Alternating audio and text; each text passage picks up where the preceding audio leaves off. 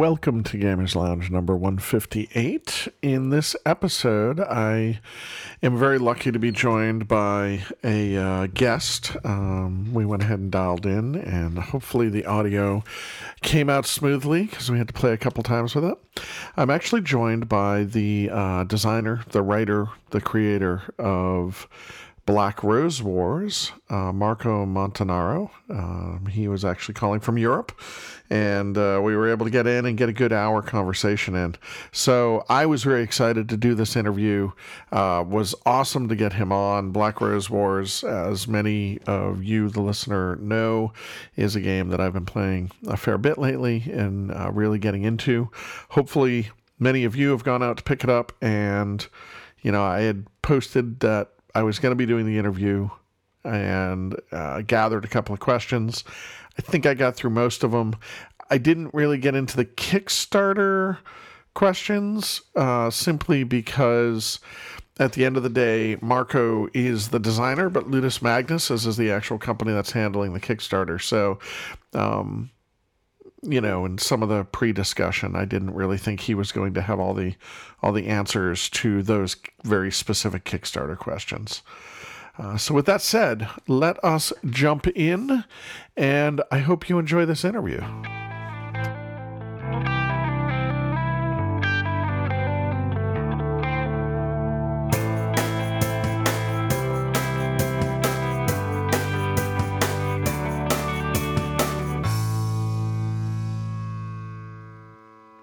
Hello. Today I am uh, lucky to be joined by, uh, and I hope I say this right, Marco Montero. Did I get Montanaro? The- yes, Montanaro. It's okay. I, it, yeah. It, it, and that's the problem with not being Italian is I don't get that cool Italian, you know, flair at the end. How are you, Marco? Oh, everything is fine. Everything's fine. Thank you very much. Absolutely. So thank you for joining me on the uh, on the Gamers Lounge, and uh, wanted to get a hold of you today because you are the uh, the brains and the design power behind one of the games that my gaming group and the listeners of the podcast have really been enjoying lately, which is Black Rose Wars.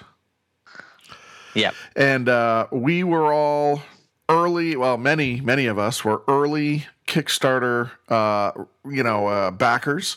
Uh, we got it in the first wave because we couldn't wait for our game. We didn't want to wait for the full package, and uh, and you know, it's uh, I gotta say the game has been making the rounds in my gaming group uh, quite quite a lot, and people are very having a whole lot of fun with it.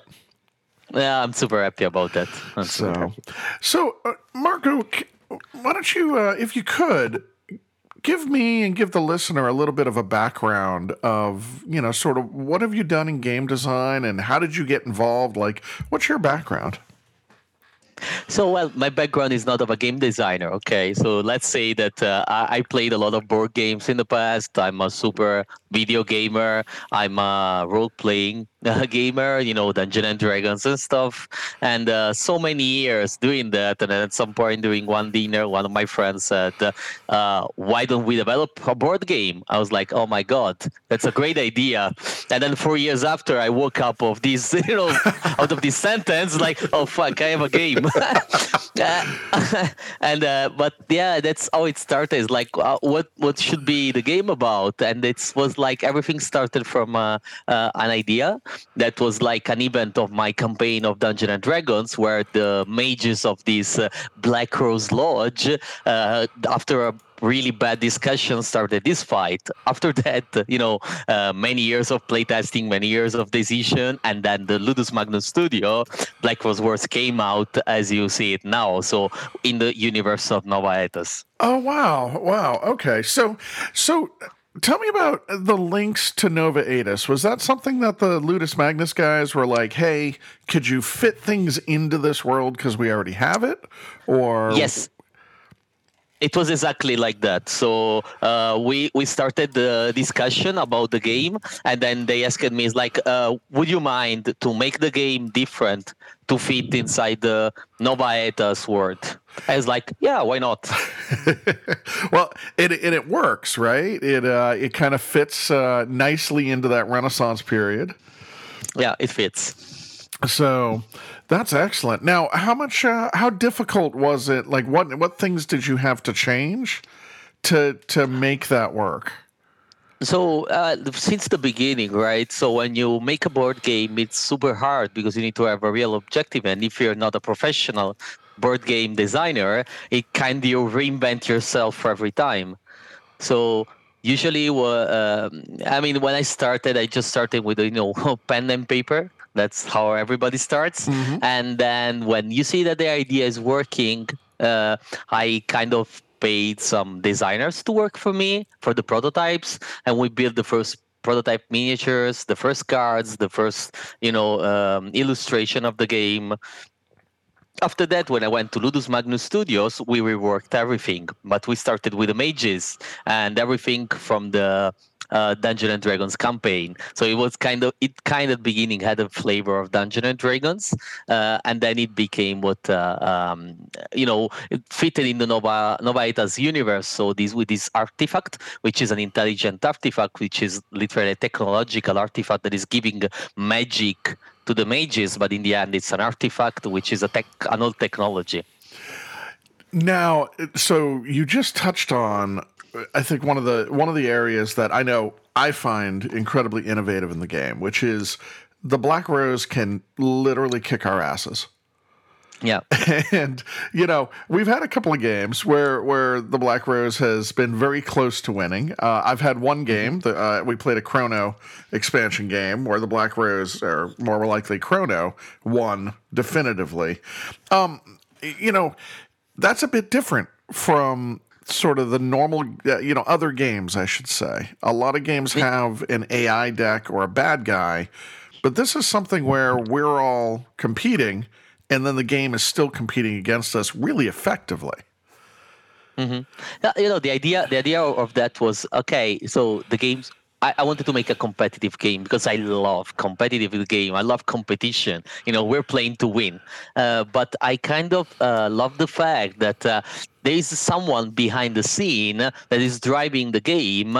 And if you're competing too much in the wrong way, so not making real points, but just trying to, you know, uh, get Uh, on the way of the other players, well, someone else is winning. And imagine what is the artifact that is trying to choose who is the best mage. So it's like the artifact will say you're not ready for that. You can go back to be what you are because you're not ready to get my power. Nice. And i kind of i kind of love this flavor right? So that's and if you saw the black rose is is good and bad. It's not always bad. From time to time it's giving advantages to the mage. But if you don't use them you kind of lose an opportunity. Uh, yeah, absolutely excellent. I mean, I want to applaud you for for that level of the design because it's uh, it is one that I, I think everybody that's played it comes in and they don't know what to expect. And then um, inevitably you know two turns into the game everybody's like wait we're all losing yeah and someone starts complaining right usually it's the divinator i told you i knew it oh no see I, almost every game we have a conspiracy mage and yeah. everybody turns on them awfully quick. They're like, "You were obviously helping the rose." That's kind of the flavor. You know, the conspiracy deck is one of the last one that I built. So it's the one that uh, is catching everything that was, uh, you know, already tailored to the game, and uh, I felt that someone something was missing, and conspiracy came out of that. Really? And it's like, yeah, it's like the last school that I've made of Black Rose Wars. Oh wow. Okay. That's uh th- that is that is kind of interesting. I'm gonna have to look at that well, closer. Besides, besides, besides the expansions and everything else, uh, right? Making, speaking speaking about the base game. so so when you play, what is your mm-hmm. preference from a mix of schools and magic? So out of the base game, uh, I love to play divination and conspiracy together uh, because I feel that they mix together super well.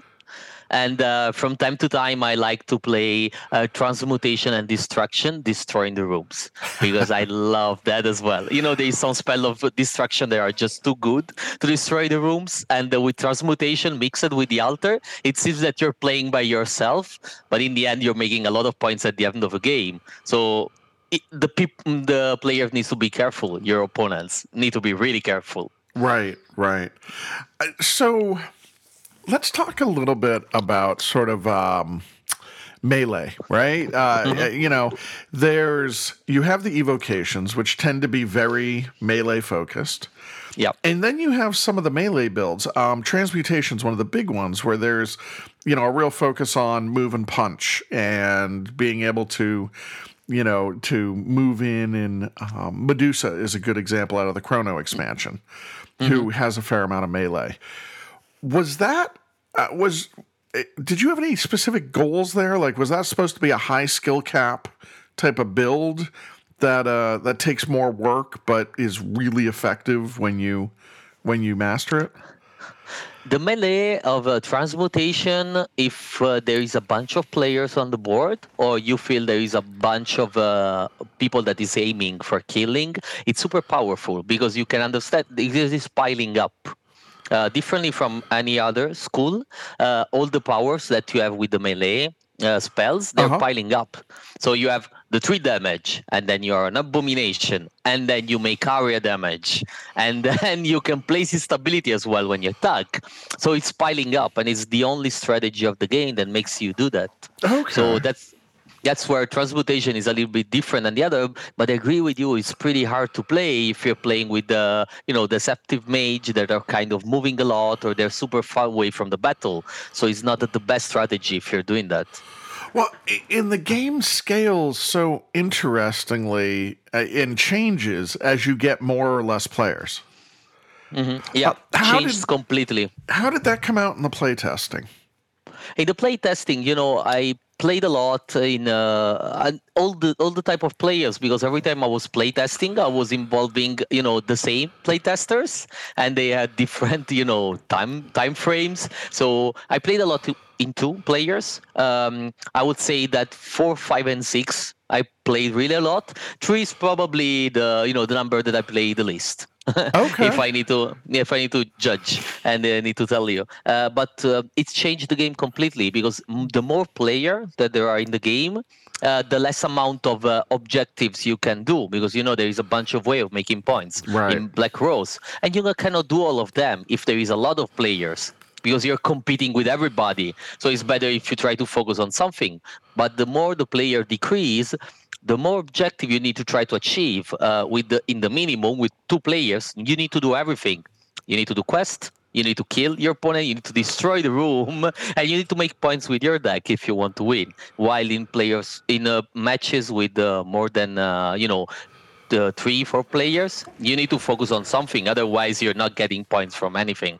Well, and we've really found that destruction um, just scales. You know, destruction at a low level with with three players, and even almost at four players, is uh, you know not the not the most strong. You really have to work to get the most out of it. Yes. Yet at five and six, the destruction mage is just like you know Nero is just stomping around like it's nobody's business and you need to take care of that right? And that's that's where i heard about about you know the reviews of the game and people speaking about strategy. Black rose is a strategic game. You don't need to go in the direction that you want. You need to go in the direction that uh, the situation brings you in.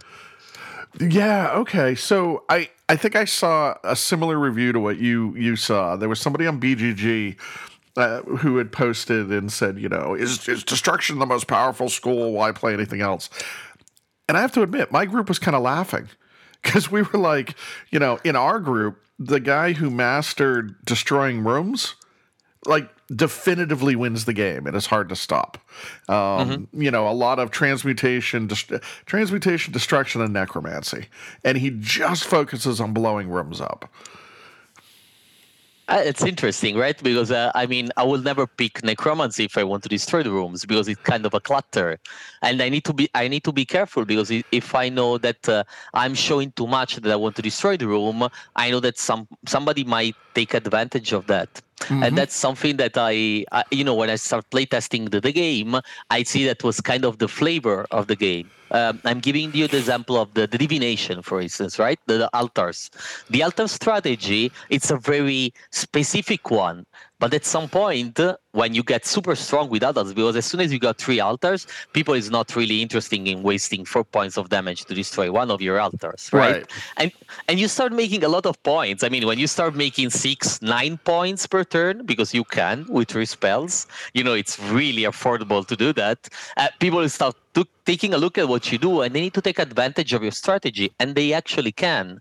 So that's where i said okay that's where where I want my game to be. Not that you have your own strategy because you decided that you want to play destruction in this match is not really working probably not going to win the game. You need to play what is best for that match with those players how they play and the situation of each turn also using the black rose. So mm-hmm. that's why every match for me is still different you know after so many years for me of playing. If i play with different players i got different experiences. Okay i can see that.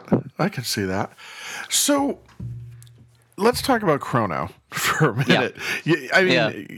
what what was the idea behind the the chrono expansion so I, I that's that's one of the things that came uh, thanks to the Ludus Magnus, right? Uh, because the guy said uh, uh we want something that it's uh, semi-cooperative uh, or cooperative. We want to the mage to compete against something while they compete with each other. It's like, yeah, yes, that's a great idea. Let me work on that. And we decided to play this artificial intelligence Mm-hmm. that works with the black rose okay so but i wanted it to be mean you know and the Chrono is kind of a clock, right? It turns and destroy, turns and destroy. You and, mastered uh, that. You mastered that very well. and it's hard. I, I, mean, it's hard to beat. I mean, I played when I'm when I was playing Chrono. I I also when I'm playing with different people, you don't win so often. Uh, because because you need to cooperate and it's a very competitive game so nobody feel the urge of cooperating. And i think that uh, you know the competition becomes double times bigger because it's like okay you need to help me. As like no i'm not gonna help you. I don't have time. I have my stuff to do. But if we don't beat chrono it's gonna beat us. Like i don't really don't care you know? And that's where i think it requires a little bit more experience of the game chrono to play with. Uh, but it it really adds something different to the game. It's a different, for me, it's a little bit different game. Now, here was something that really surprised us. Um, we. I, we found, and, and let me know if this is an interpretation, sort of the, the interpretation of the rules where we may have gotten this wrong, or if this was part of the intention. Chrono fills his entire hex of the of the punishment room. So even though the punishment room, the five hexes are one big room, he fills that entire hex. We read that as meaning our evocations can't fight him because they can't get into the space with them, and the the melee build also can't fight him.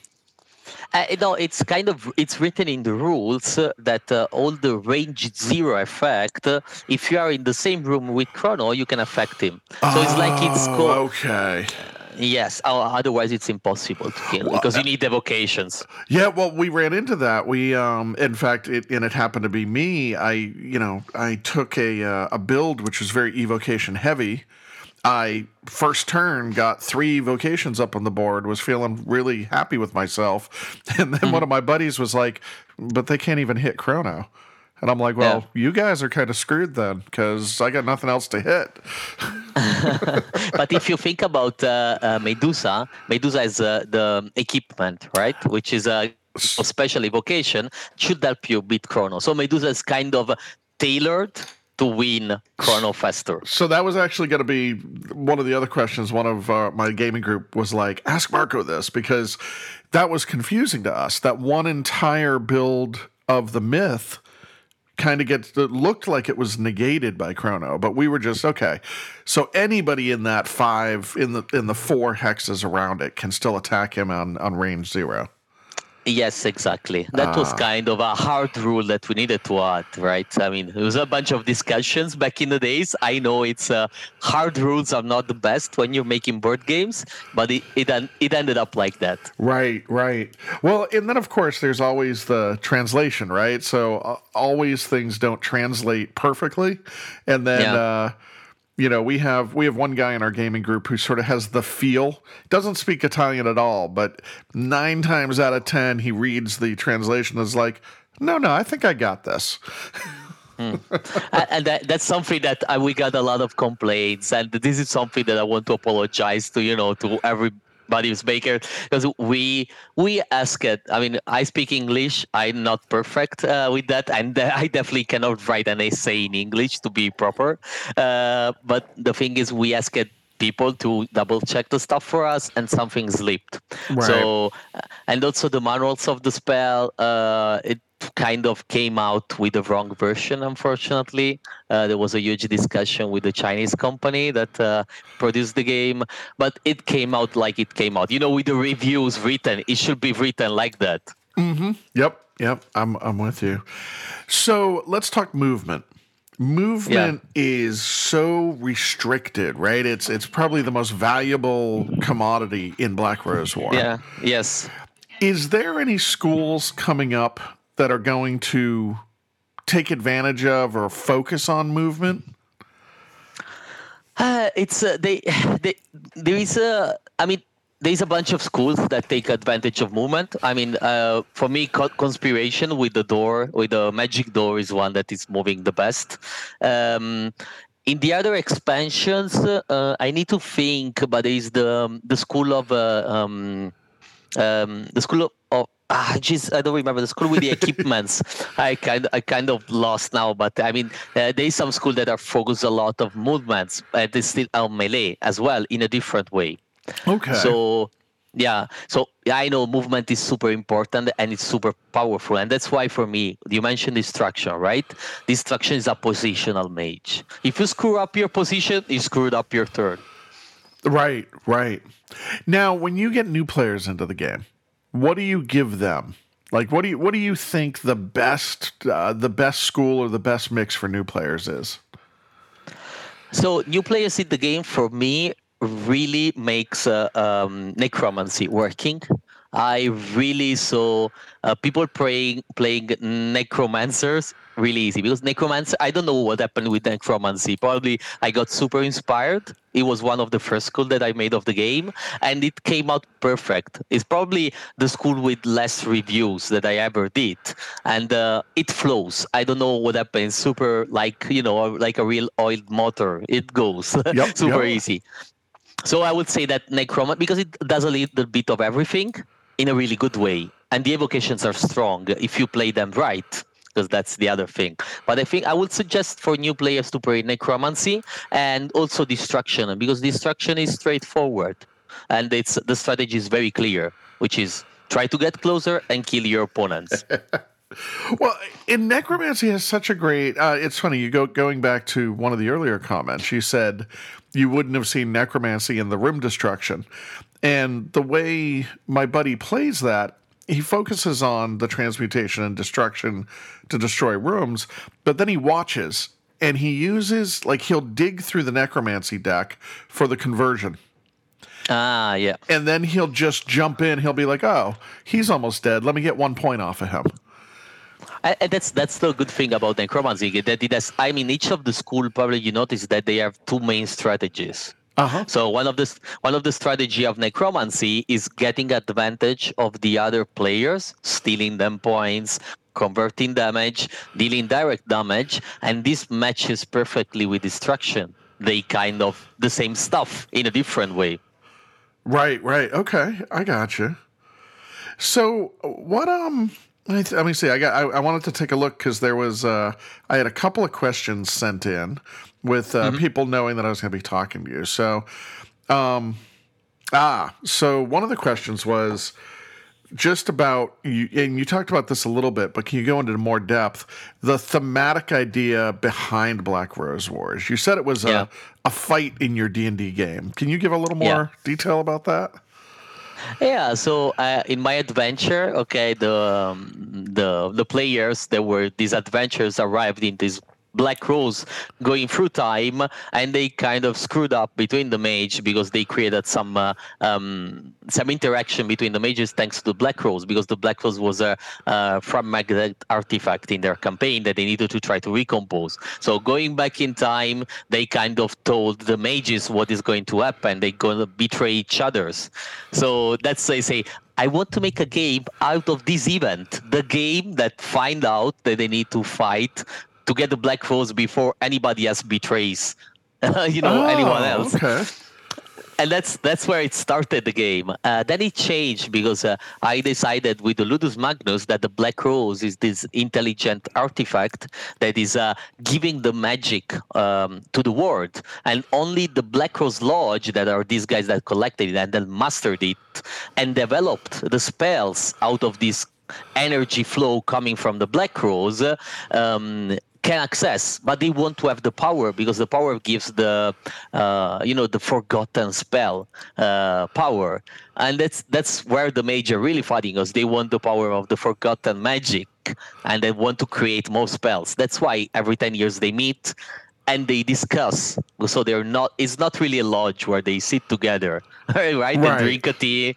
They really only meet to get the power of the Black Rose every ten years because the Black Rose is an intelligent artifact. So after every ten years, he gives out the power to somebody else. Now, so we have the lodge, which we're you know we're we're kind of wandering around and exploring and blowing up these rooms, and then of course the Chrono expansion says that it's a dungeon. And then mm-hmm. we see that one of the punishment rooms is the door to hell, and then we have the Inferno expansion. Yeah. Like how how what do you where do you see the lodge going? Because it seems like the lodge is pretty expansive. The lodge is a kind of a it, it, it's kind of a reproduction of what should have been this school right of where the mages should have been to study and discuss about stuff so it's kind of a reproduction of the real lodge and the door to hell of chrono is uh, basically giving a hint on the inferno expansion so Ah, what happens okay. when it's something really powerful exists? Obviously, someone gets. I mean, someone is attracted by power, and who is more attracted by power than Lucifer? Right. So Lucifer won the power of the Black Rose, so he's dragging everybody to hell, and that's the Inferno expansion uh, to fight to get the power of the Black Rose. Now, are you? Uh, where did the inspiration come to make the Inferno expansion Dante's Inferno instead of sort of the the traditional? You know, we've seen other games out there that are just like here's hell or here's demons, but you went very literary with that. Yeah. Well, I mean, we're Italians, right? So we study Dante's in school. it's kind of part of our culture. For me, the Inferno is what Dante wrote in his book. Nice. Okay, it- that's fair. Uh, and, it, and it started with the demonology school. That then uh, uh, we shifted the demonology school with the demons of Japan because we love we love that culture as well. So uh, it's kind of started with the demonology, and we said, wow, we should have an expansion where you really have demons from the you know Dante's, and it was my dream. And so when we started discussing about it, and the Kickstarter was going super good, we kind of took back the idea that was only a prototype, and we decided to work on it. Oh, okay, that's. I mean, I, kudos. I um, I have to say, I was, I you know, I I didn't go into the comments because sometimes Kickstarter comments and whatnot can get a little uh, get a little negative. But I found it really amusing that there was complaints about the rooms still being in Italian, and I kind of scratched my head because I was like, but it's Dante's Inferno. Like, why wouldn't you leave the rooms in Italian? you Oh, it can't was a- it translate was- that. it was a huge discussion that we had in Ludus as well, and we kind of agreed that we wanted to give the real flavor. That was the, the Dante's Inferno. As like why we should translating? It's a mess because it really changing. Some of the room translated didn't sound so good as they are in their ori- their original name. And when I made it the first time, I was speaking with the guys like, guys, the translation kind of sucks in English. I don't know why. they were like, "Yeah, we're thinking about keeping them in the in the Italian of the Dante because uh, you know Italian comes out from Dante, Right. Okay, Uh, so that's the first Italian that we have. So it kind of sounds super epic when you read them. Well, and I, I look, I throw huge kudos and throw my support behind that completely because I think that's the right choice, and I'm glad to see that that's the way things went. So. In the end, you need the effect. In the end, you need the effect, right? So the important stuff about the rooms is the effect. Right. Speaking about gameplay, so it's not really changing anything. The name. Right. Right. So that goes on to sort of uh, some of the other questions that I got sent in. Um, you were independent, and one of the people asking actually seemed to seem to know this, and now you're doing a lot of work with Ludus Magnet Magnus. Now, of course, you you know, no no hate, no no other than that. I'm sure everything is wonderful, but what is it like to kind of come from I'm designing a game into the world of fitting your game into the direction of a company? it's art. it's art. Uh, you know, uh, trying to trying to push your ideas into a commercial, uh, and it's like a cool thing. It's not it's not easy, and uh, I I will be honest with you. Me and the guys had a bunch of discussion about some uh, uh, design decision, and I'm super happy that we met because some of their design decision were are 10 times better than mine. And when I decided, it was like, okay, this I need to swallow because I think that they might be right. I don't agree, but they might be right, and it's good, right? It was kind of a um, we were discussing about topics. Some some some stuff I left it there from my original game. Some stuff we added later. To give you an example, the custom spells. I didn't want to add the custom spell at the beginning, and it turned out to be an amazing idea.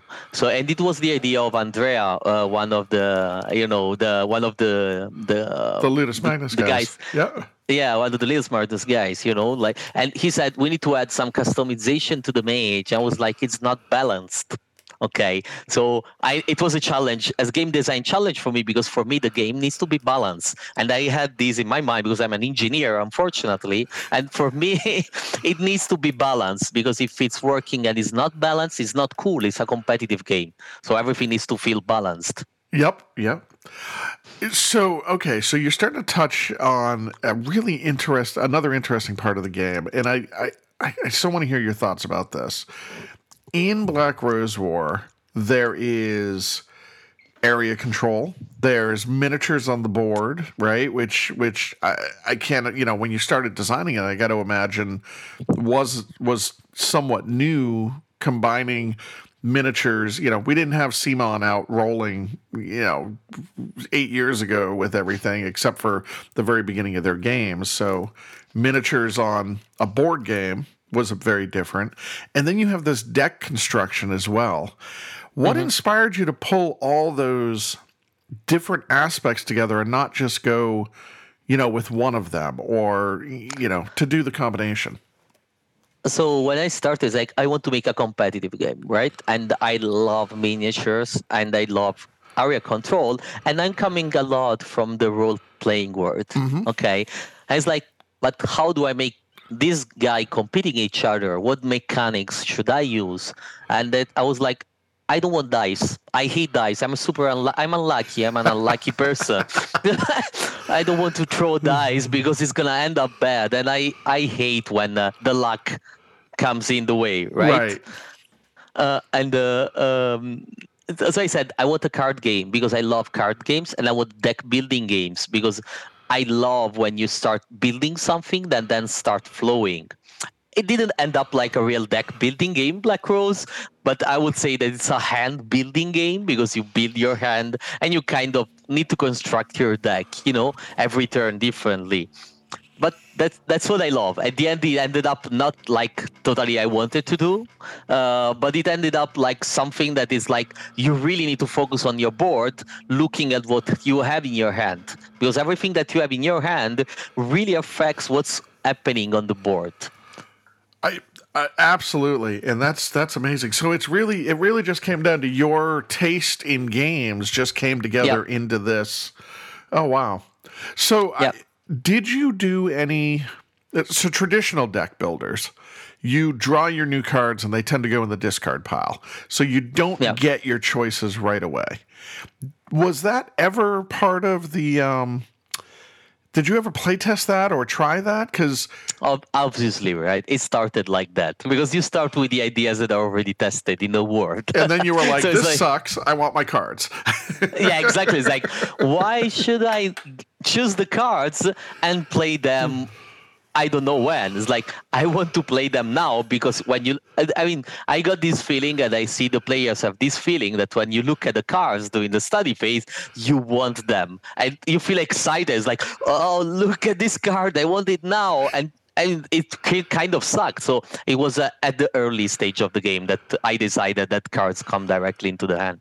Well, and it's, I think it's one of the things that I have seen commented on most not so much by new players coming in, but when a new player comes into the game, everybody else who's a deck builder person, that's one of the things they point out. Okay, this is like a deck builder, but you're going to get your card right away.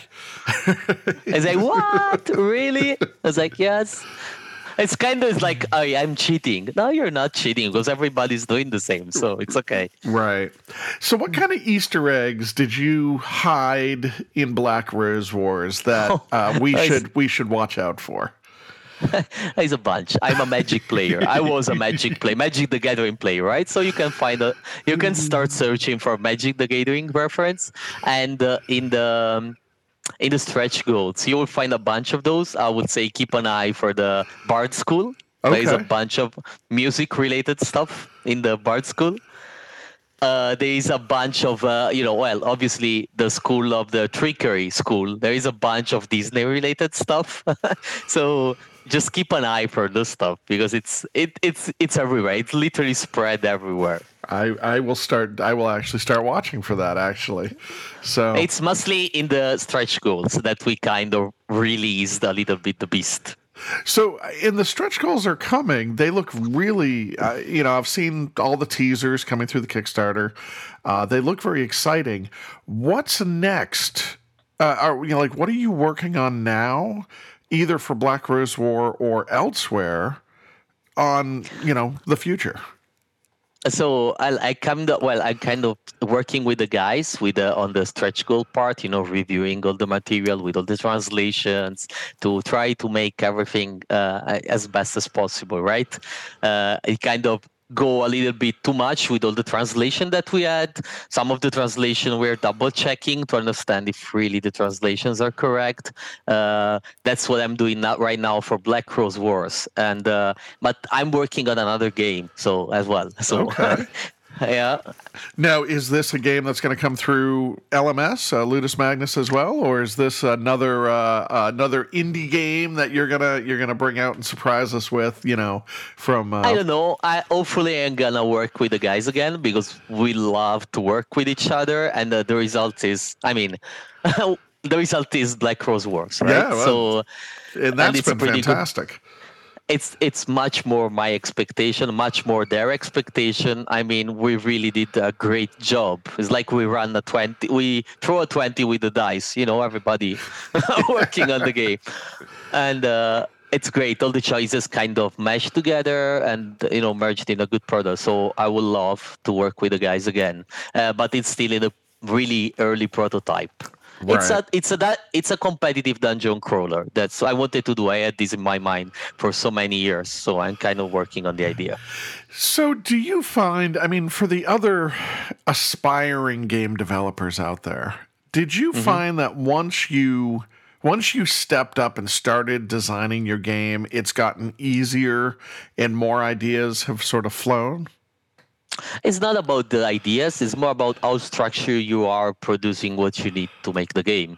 Uh, because when you start you don't have tools. You don't know what to do because you're not i mean besides from some exception exceptions you don't have the tools. Uh, i mean just the simple uh, creating the cards or uh, right. from time to time make it you know see the designers that are coming with pen and paper. And uh, that's something that i always discuss with some of the designers that work together with me is like how can you make people play your game if it's super ugly even if it's a prototype? You know would you sit at a table with white, black and white paper with handwritten thing that you cannot read? No, you cannot. I invested money in Black Rose Wars in the early stage. I had real miniatures designed by a 3D sculpture. They were not the best, but I had them. I had, uh, I spent money. So if you want to get the payback, um, I would say that you need to invest something which is either your time in a positive way, so not investing your time uh, just doing but learning. Right. Uh, that's what that's what I did in Black Rose Wars. I learned how to use Photoshop, Illustrator. I learned how to organize my things because every time I was doing a review, how to collect the feedback in a structured way, how to modify the game quick, uh, quicker because when you get a feedback, you cannot wait. 10 release to apply that uh, that thing. You need to apply it straight away. So you need to be fast and get the new rule immediately on. And that i would suggest to the to the guys just i mean stick with ideas but once you stick with ideas make them work because don't keep adding ideas. Uh, because it's at some point you got the idea and it's super easy to have new ideas because ideas are for free. You can have them you know in every moment of your day but i, I mean having oh, the ideas okay. is the easy part. Working on your ideas is the hard job and it's like looking at the Excel spreadsheet with all the list of spells, with the you know all the scales, and looking at my tables to try to balance the school. Yeah, I need to remove one damage here. This spell is not so strong. I need to add some more instability here. Uh, it's like it's what I did for hours and hours looking at the screen oh and thinking God. about how to improve uh, because I wanted my game to be balanced because I hate competitive game not balanced. And see, in that we just learned a lot about you because, like you said, you sat in front of Excel, so you are clearly an engineer. Unfortunately, yes, and that's the easiest tool to use to make this game, right? Excel, Photoshop, Illustrator, and then InDesign at some point. oh my! So, what are your uh, like? There's a phrase out there about uh, sacrificing your sacred cows, right? Or uh, or you know, letting letting your babies go. Like, what what was what was in Black Rose Wars that was a favorite mechanic or a favorite piece for you that you had to let go to improve the game? So there is two things. Uh, well, actually three, because one is not mechanic, but I'm gonna mention it to you because it's cool. It's a cool story. Uh-huh. Uh, so the mechanic that I needed to give away uh, was like, uh, I mean, the mages were attached to a school and they couldn't choose any other school. And this ah. was a ah. huge discussion. I needed to give it away. And I, because they said it's lame if uh, jafar cannot pick from destruction at the start of the game. And i didn't like that. But i give it away. And it was super hard for me you know? That that was one of the hardest part because i was like jafar is divination. End of the story. So and if you check the manual, his favorite school is divination. And that's what I suggest because that's what I play tested the most. So I know that his stats with his custom spells works uh, in that thing. You know, it's uh, yep, yep. That's what it. Uh, the other thing that I give away was Chrono because it was like uh, and, and sorry, not Chrono really, but it was like the single player mode. Uh, I know that a lot of people of single players game I don't like it. I didn't like it at the beginning, and then I needed to start working on it because uh, we had a lot of requests from the bakers, and I really started working on that when we started the Kickstarter. And uh, I worked solely on that stuff like crazy to make it work, and I played it a lot of times. And it's a it's a different game. So the single player of Black Rose is not Black Rose. I say it's a different game. it's not that you're playing Black Rose against the Black Rose. Okay. You're playing Black Rose. It's very different game because I'm not really a single player person uh, with uh, board games. So I kind of did something. I mean, I had a bunch of playtesters that loved it. They, it's amazing because it's completely different from the base game. I was like, I don't know if it's amazing. I like it, but I'm not. I'm not really the best person with a single player. And the third thing, which is uh, it's design related. Okay, uh, Nero was a demon in my game, and it became a human. I mean, unfortunately. Oh wow! It was a huge demon that came from hell with his destruction school, and I, I, I was so sad when I needed to give that away. I was super sad. It's probably the thing that I suffered the most. Now, when you when you play, do you have your custom Nero model that you pull out on the table? But no, because I love I love divination, and divination is my favorite school. Uh, because, oh, so you uh, have Jafar. Jafar. yeah, because it, I, for me, the divination the divination may kind sound like lame, but for me, it's one of the most powerful because he foresee the future. So for me, it's the most arrogant person is in the world. It's like I know that I already seen that. I know what you're doing. I've seen that. it's kind of knows everything, right? Nice, nice. So wow, that's amazing. That's so. Mm-hmm. I so I, I, the solo is coming in the stretch goals. I think. Yes, it's coming in the stretch goal together with everything else. What? Also with the uh, with the different uh, you know scenarios. So how do you even like? I, and you said it was it was tough because it wasn't to your style how do you even start that start down that road of this is a game that plays best at three and more players. I'm going to strip out all the players and let somebody just play alone. It's like uh, what, uh, i started like uh, okay uh, what does the player that wants to play this game uh, is trying to achieve. Mm-hmm. Okay, so what is his objective of playing it solo? So he loves the fighting, he loves destroying, and he loves uh, that is hard. So the single player is hard.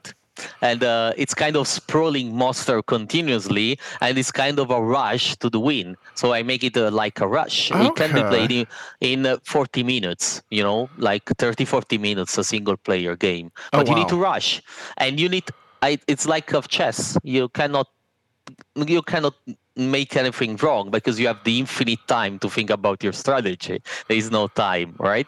But it's like at some point you have your cards. It's like okay, I need to make as much as point as possible out of each turn which is kind the same as the competitive one but you you can calculate everything because it's nothing uh, i mean because the event happens in, in the beginning.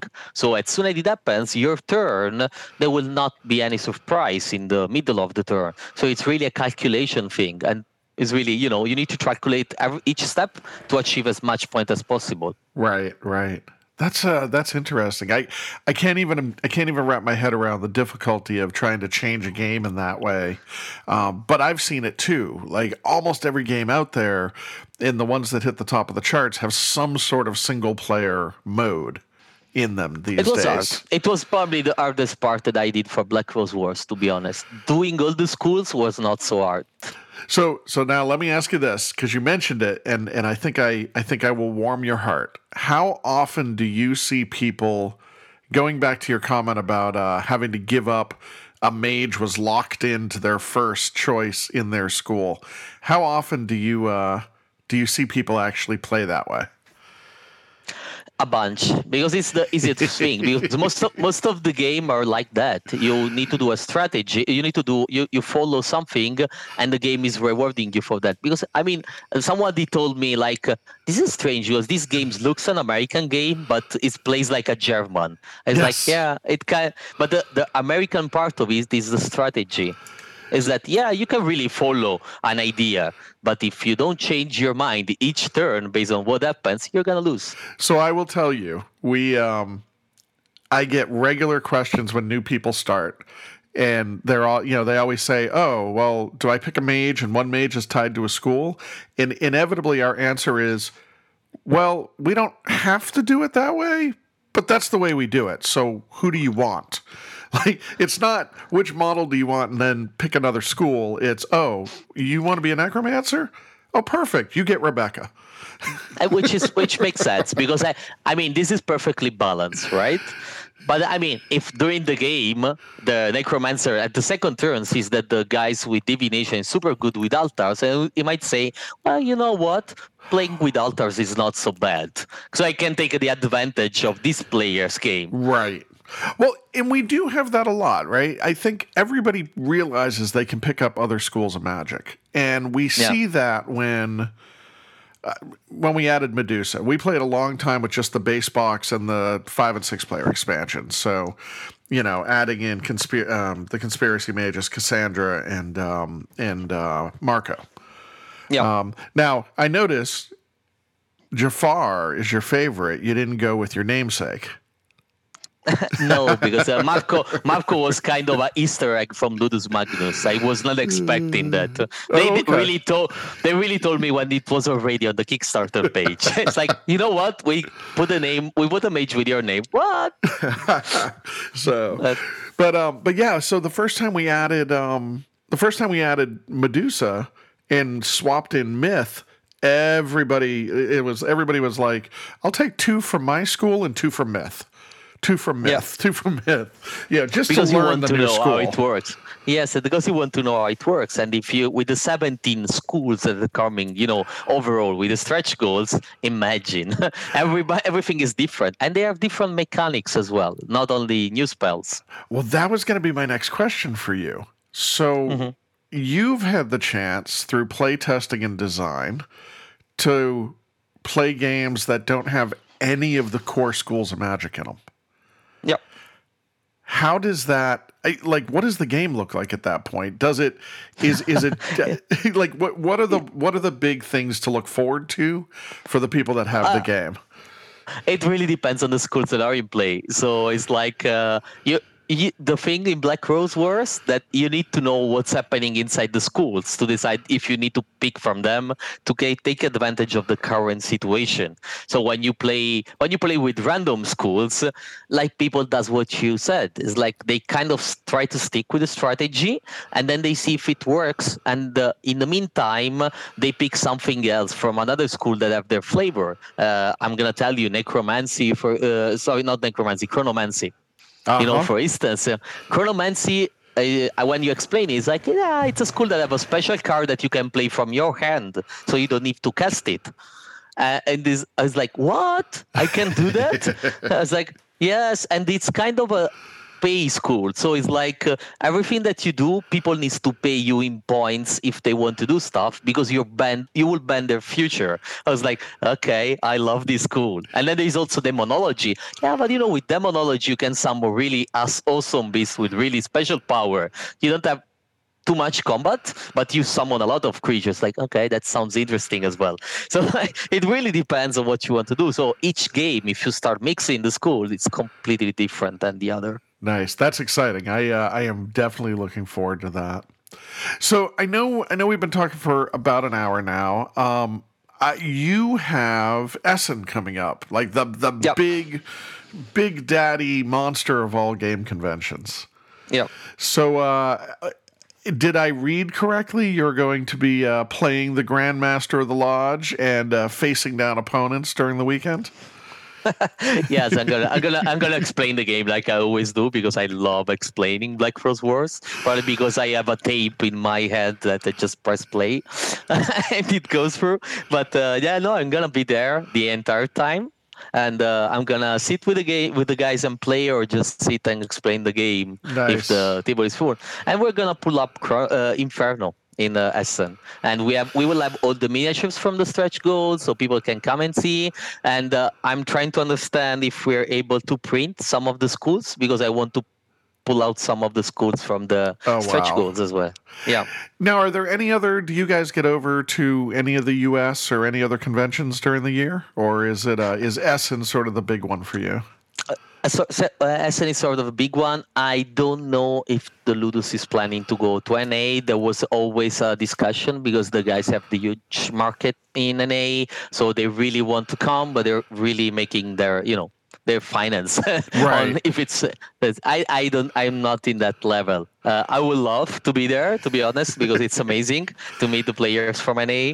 Uh, because I have a lot of people pinging me and asking for questions, and I love to reply about questions about the game.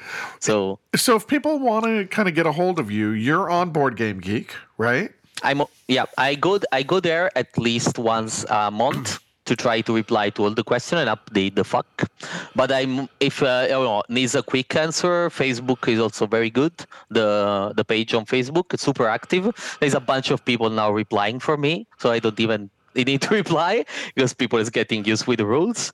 Uh, yeah, that's the easiest part to reach me is right on Facebook. That's great. So, what would you like to to leave our listener with? Like, if if there's one thing you want them to remember as they go into their next game of Black Rose War, or even just go into their next game in general, what would you leave them with? So I would suggest them that, uh, well, first uh, they need to enjoy the competition, right? So they need to sit at the table uh, thinking that they're gonna die a lot, or they're gonna kill a lot, and they're gonna destroy a lot. So it's and everything is exaggerated. So I, you know, I want I wanted them, and I wanted them to remember that every time I made a spell and the spell sucked, I changed it. I wanted all the spells in Black Rose Wars to be wow effects. It's like, why should I make lame spells? They're archmages, so so they need to be they need to feel empowered by that. They need to feel arrogant because it's a game about arrogance because you're better than the other players. That's super important. And uh, the other point that I want to tell them is like. Uh, uh, leave the strategy of the game and uh, uh, leave the changes that happen. So the Black Rose changing the game, the players that are better in some strategy, and uh, leave the moment. Don't try to stick with something, and you will enjoy the game 10, 10 times more than you are you already enjoyed probably. Awesome, Marco. Thank you so much for taking the time, and thank you for uh, for chatting with us. Thanks a lot, so, William. It was a pleasure to talk with you, and uh, well, enjoy your next game of Black Rose. Oh, I am sure I will. I'm sure I will. Thank you so much. Thank you. Bye. Ciao, everyone. Ciao. Ciao.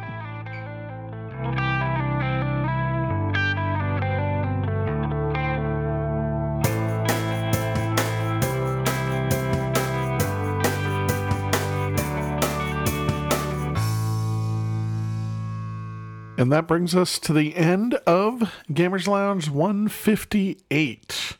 I hope you enjoyed the episode.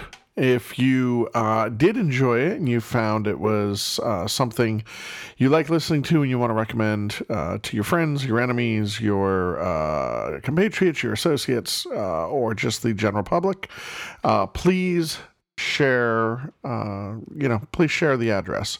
So, gamerslounge.coda.net. I can be reached email wise if you want to send some comments, questions, uh, anything else like that. I can be reached at bill at gamerslounge.coda.net. Also, we're on Facebook. So, Gamers Lounge, and it's the sexy microphone. Um, I not a lot of not a lot of chat there, but good way to get some updates on what's going on with the podcast.